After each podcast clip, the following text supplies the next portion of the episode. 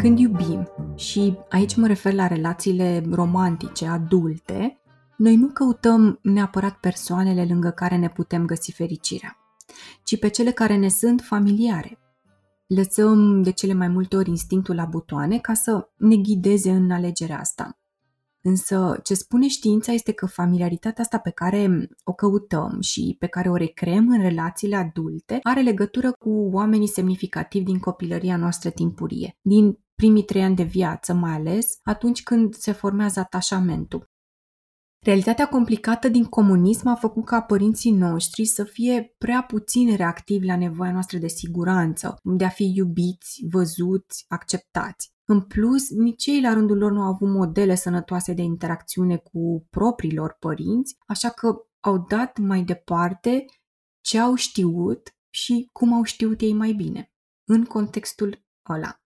În familie învățăm pentru prima dată cum interacționăm cu ceilalți oameni, iar um, familiaritatea asta pe care o căutăm inconștient mai târziu în relația de cuplu, folosindu-le mai ales de intuiție, se referă la persoanele de care ne-am atașat în copilărie, mai precis la felul în care ni le-am reprezentat noi, copii fiind. Poate am simțit că erau uh, distanțe emoțional sau cu schimbări bruște de dispoziție, agresivi într-o formă sau alta de agresivitate emoțional, verbal sau chiar fizic, poate erau anxioși sau dominatori sunt doar o parte dintre tipologii. Atunci când întâlnim pentru prima dată un potențial partener, dating, cum îi spunem, ne trezim uneori zicând că nu am făcut neapărat click cu el din prima, că, nu știu, ceva lipsește, dar nu prea știm să punem exact degetul pe cevaul ăla care nu e cum trebuie. N-am prea ști să zicem cum ar trebui să fie, dar avem așa un simț și o intuiție legat de cum nu este. Ce se întâmplă de fapt, e că nu detectăm familiaritatea acelui tip de relație care ne-a făcut să suferim în copilărie. Poate părea prea normală persoana din fața noastră, poate anostă sau plictisitoare prin normalitatea ei. Nu se potrivește pe scurt cu tiparul nostru de a fi și de a ne simți în relație, așa că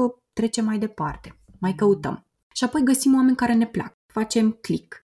În faza de îndrăgostire, ceea ce iubim de fapt sunt propriile proiecții, vise, dorințe despre cum ne imaginăm pe celălalt, cum ne imaginăm relația și mai puțin despre cum e el de fapt în realitate. E ca și cum ne mutăm într-o casă nouă, în care totul arată impecabil, interesant și nou, Așa că ceea ce trăim e multă curiozitate, entuziasm, euforie, plăcere, dorință, de toate.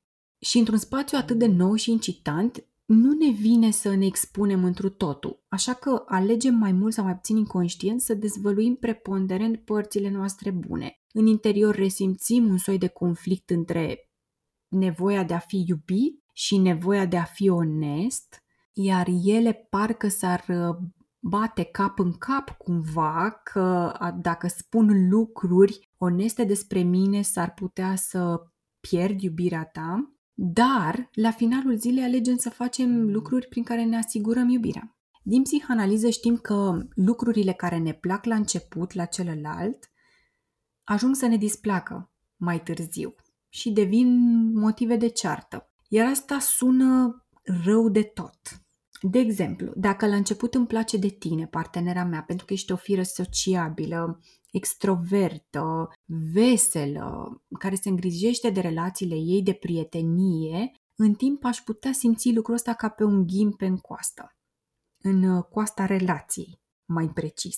Să simt că nu prioritizez relația noastră, că nu acord suficientă atenție și că energia ta se consumă prea mult în afara relației. Ce se întâmplă de fapt e că pe parcursul relației ajungem să privim cu mai multă luciditate realitatea celuilalt și să realizăm cu ce părți din el ne e ușor să trăim, respectiv ce părți ne pun în dificultate. Priviul ăsta lipsește în îndrăgostire și e firesc să lipsească pentru că acolo e un cocktail de emoții de la pozitiv în sus. Problema apare în lipsa înțelegerii că relația este o muncă continuă de ajustare și de reajustare. Nu mai ești ca la început.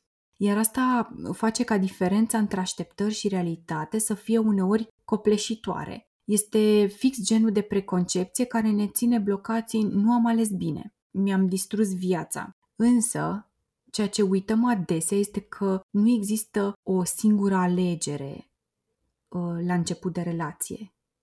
Și atât. În fiecare zi facem o alegere conștientă de a fi în relație. Aleg să fiu cu tine și azi.